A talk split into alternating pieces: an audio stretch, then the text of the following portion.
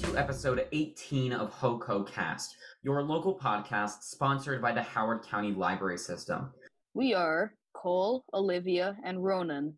bringing you Howard County happenings from Goodreads to favorite things. One of our favorite things is travel.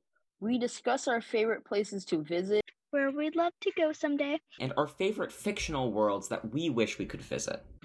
One of my favorite places that I would love to go, um, I've actually I've actually go there I uh, go there every year, is Hawaii. I actually used to live there. On the island of Oahu, I have a lot of friends that I um know that I know well and I really enjoy going there, catching big waves. Last time we were there, there was actually like a huge swell, meaning there's just a bunch of big waves. And um, I caught a lot of big waves, and it was really fun. Definitely an interesting place to live um, in the U.S. One of the places that I like to travel often um, is Alabama. I realize it's a bit specific, but um, I used to live in northern Alabama, and so we still know a lot of people and have lots of friends there. Um, so it's very, very nice to, you know, go there and see um, all of our old friends and uh, see all the places. So yes, I very much enjoy going there. Olivia, what about you? I um like going to Williamsburg, Virginia, and seeing the uh, historical sites. It's all kind of modeled to look like the American Revolution, and I kind of like pretending that I'm from that time, and um, I like thinking of the kind of choices people would have made back then compared to the choices people would make now, and I think it's very interesting to see um, how the houses and just how everything looked back then. Speaking of Virginia, there's a beach house that my family owns in Virginia that I really enjoy going to. Um, Hmm. there's a thing there's a thing that they have called a swurfer, which is basically a skateboard that's elevated in the air, and it has two handlebars that you push back and forth, so you can go left and right and pretty high up in the air. There is a bunch of kayaks and paddle boards that I love to go on. There's a boat. There's a pier. We have fishing lines to go fishing, and the area is just pretty empty, so we just have a lot of things to do when we go over there. Hmm, very interesting. Uh, yeah, that's that's definitely a lovely area. I've been down there multiple times, and it's just a beautiful place to go. Um, in fact, just a few, uh, just a while ago, we went to, um, I believe it was Williamsburg. I'm not sure. Uh, we went down to Virginia to go to Busch Gardens. Um, and I've been to a, a wide variety of theme parks in my life. And honestly, Busch Gardens is one of the better ones because um, there wasn't that many lines. Uh, they were they were all relatively short at the time we went um, and they were all uh, really great rides, and it was spaced apart in a nice way. Um, and so yes, I very much enjoyed Busch Gardens. I think it's a, a very nice theme park, and I know that they have a location down in that general area. So, you know, we are a, a library podcast, and so we got to talk about books at some point. Um, but you know, what are some what are some like more fictional worlds, some places that aren't necessarily real that you guys would like to go to? Honestly, I would love to. I I write my own books occasionally for this fictional character I created Really? called Super Penguin. Uh, Very penguin nice. with super with unnatural powers, and I would love to go to a place called where he lives called Penguin Town. And penguins amazing. are my favorite animals, so living just with penguins would be amazing. That sounds fantastic. I gotta imagine it's a bit cold, but still, sounds absolutely lovely. Wow, amazing. Um, Olivia, what about you? I'm not really sure where I would go if it was a fictional world. Hmm. I've started reading a book, The School for Good and Evil, and I'm not sure yet whether I would want to go to that school. It seems kind of scary. Hmm. Yeah, I read that series. Uh, um, but yes, I concur with that. Yeah, that's definitely definitely a, an interesting um hypothetical world. So, um, personally, uh, you know, a lot of the books I read are re- um realistic in the sense that they use real worlds. There's not that many fictional world books that I personally read. Um, but if I did have to select one, I read the Eragon series a while ago, and that's a very cool. It does seem very scary because there is a lot of you know not very nice people in that series, but um, it still seems like a very interesting world to be a part of and to be in. So I think that would be a very interesting world.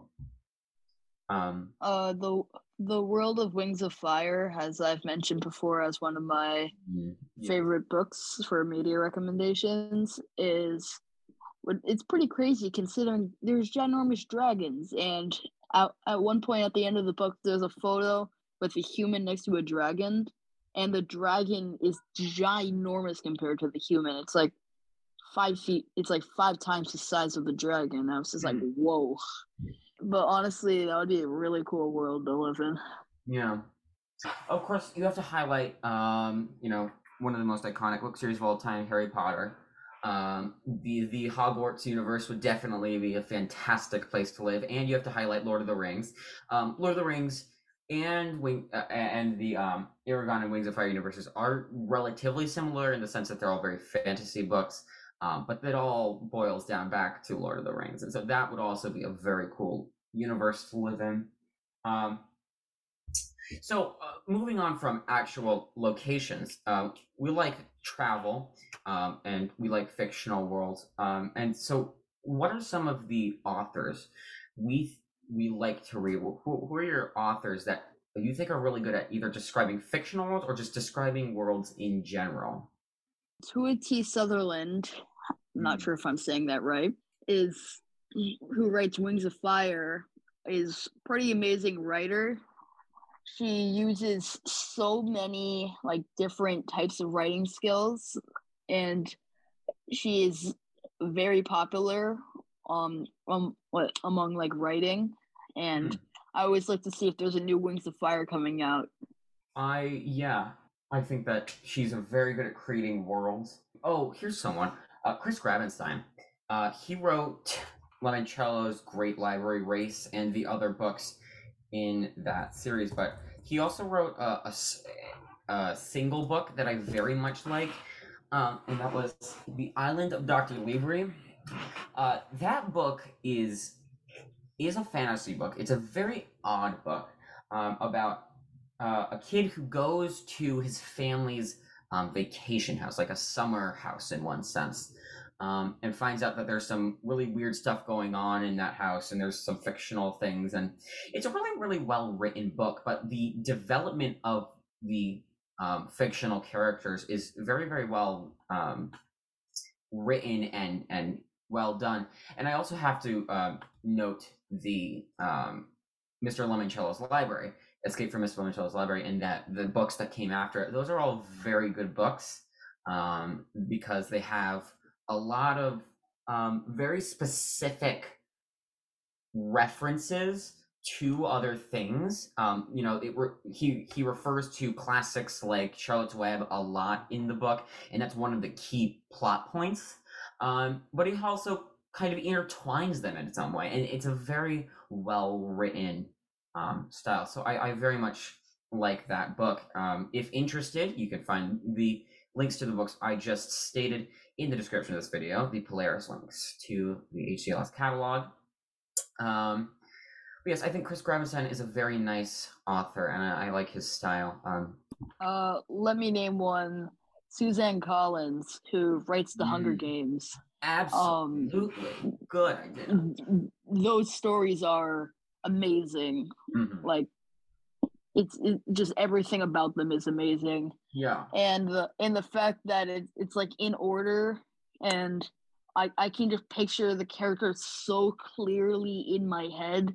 I cannot think of anything that can like match up to that. Like, I just find that crazy. Yeah, and the the best part of it is, I'm gonna I'm gonna kind of talk about movies here, but um, I think one of the best things about it is that she wrote her movies. So she wrote the four Hunger Games movies and is writing the um, Ballad of Songbirds and Snakes in 2023. She is writing these, and these are really well written. Um, she gets to perfectly recreate these novels, and they're very, very uh, high quality reproductions of the books. Um, and so I think that you're you're very much correct. Um, Suzanne Collins is an excellent storyteller, and especially through her films, um, those are amazing. Um, I I do very much appreciate the Hunger Games, and in a similar note, there's also um, Neal Shusterman. Neal Shusterman wrote um, the the book Scythe. No, probably wrote the books, but Scythe is one of the um, approved reading options by the Howard County Board of Education. So it is uh, presented a lot in English classrooms in Howard County. Um, I read it as part of my English class um, just a few weeks ago, actually. I just finished it a few weeks ago. Um, and it, it was a very well written book. The plot uh, is that there are there's a lot of people on the earth they have conquered death and they conquered disease and everything and society is in one sense perfect but of course there's an extreme overpopulation happening because no one can die and so these scythes are these um, superior humans tasked with killing other people they call it gleaning in the book because killing has a very negative tone to it um, or as so the the book describes. Um, but it's a very interesting, um, you know, ethical debate. You know, if where we're gonna, if we get very uh, much advanced as a society, someday things like death or disease will be conquered, and how do we put that at bay? You know, do we assign people with the task of killing other people, and they must dedicate their whole life to that? Um, and so that was well written, and the idea behind it is also extremely well done. Um, so yes, I very much appreciate Neal Shusterman um, and a lot of the um, and his book um, Scythe. I think those are both very very good books and very good universes that are well written.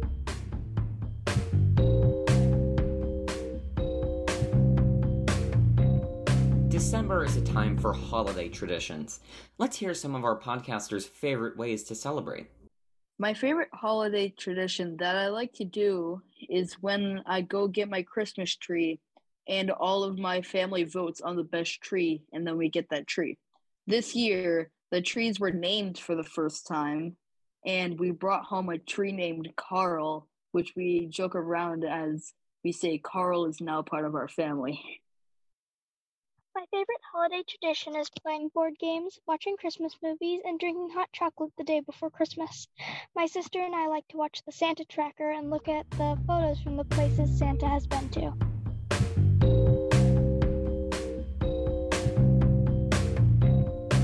Podcasters recommend their favorite things, from books to movies to music and more. My recommendation for the media is the band Gorillaz, who, believe it or not, have been around for 20 years. They have been making amazing music with people like Snoop Dogg and Tame Impala. When you listen to one of their albums, you notice that they do not only play one genre of music, but they play many. When you listen to the Gorillaz, they will leave you amazed at the different types of music. They have also recently had a concert at Merriweather, and I actually got to see them in person, which was amazing. J.R.R. Tolkien is known for creating modern fantasy literature with his infamous novels The Hobbit, The Silmarillion, The Lord of the Rings trilogy, and so much more. But before he became famous for these novels, he wrote a variety of smaller books, many of them being children's books. One of these books is The Father Christmas Letters.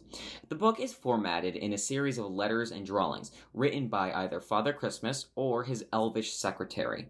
The letters describe Father Christmas's adventures in the North Pole and around the world, also offering explanations for a variety of phenomena, like how fireworks cause the northern lights. The letters were written by Tolkien from 1920 to 1943 to entertain his own children on Christmas Day. Starting when his first son was three, Tolkien designed his own postage stamps and envelopes marked from the North Pole and would have them delivered to his house on Christmas Day. These letters and drawings were collected by J.R.R. Tolkien's daughter in law, Baillie Tolkien, and published posthumously in 1976. The Father Christmas letters got numerous positive reviews, being described by The Independent as the Lord of the Rings for sheer imaginative joy, and the New York Times stated, Father Christmas lives, and never more merrily than in these pages. My own opinion? The Father Christmas letters captures the fantastical aspects of The Lord of the Rings, but stays very wholesome and happy. You can find this book at the Central, Miller, Savage, or East Columbia branches. The catalog link is in the description below.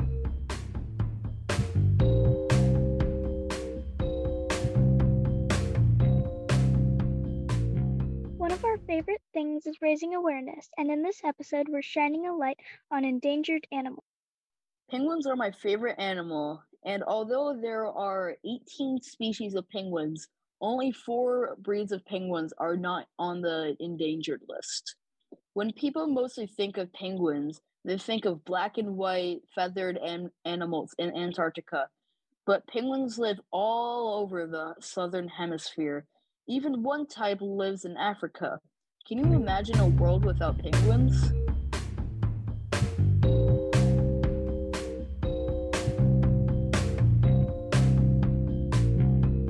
Thanks for listening to HOCO Cast as we wrapped up 2022 with a few of our favorite things. We hope you are inspired to look back and reflect on 2022 and move forward into new things in 2023.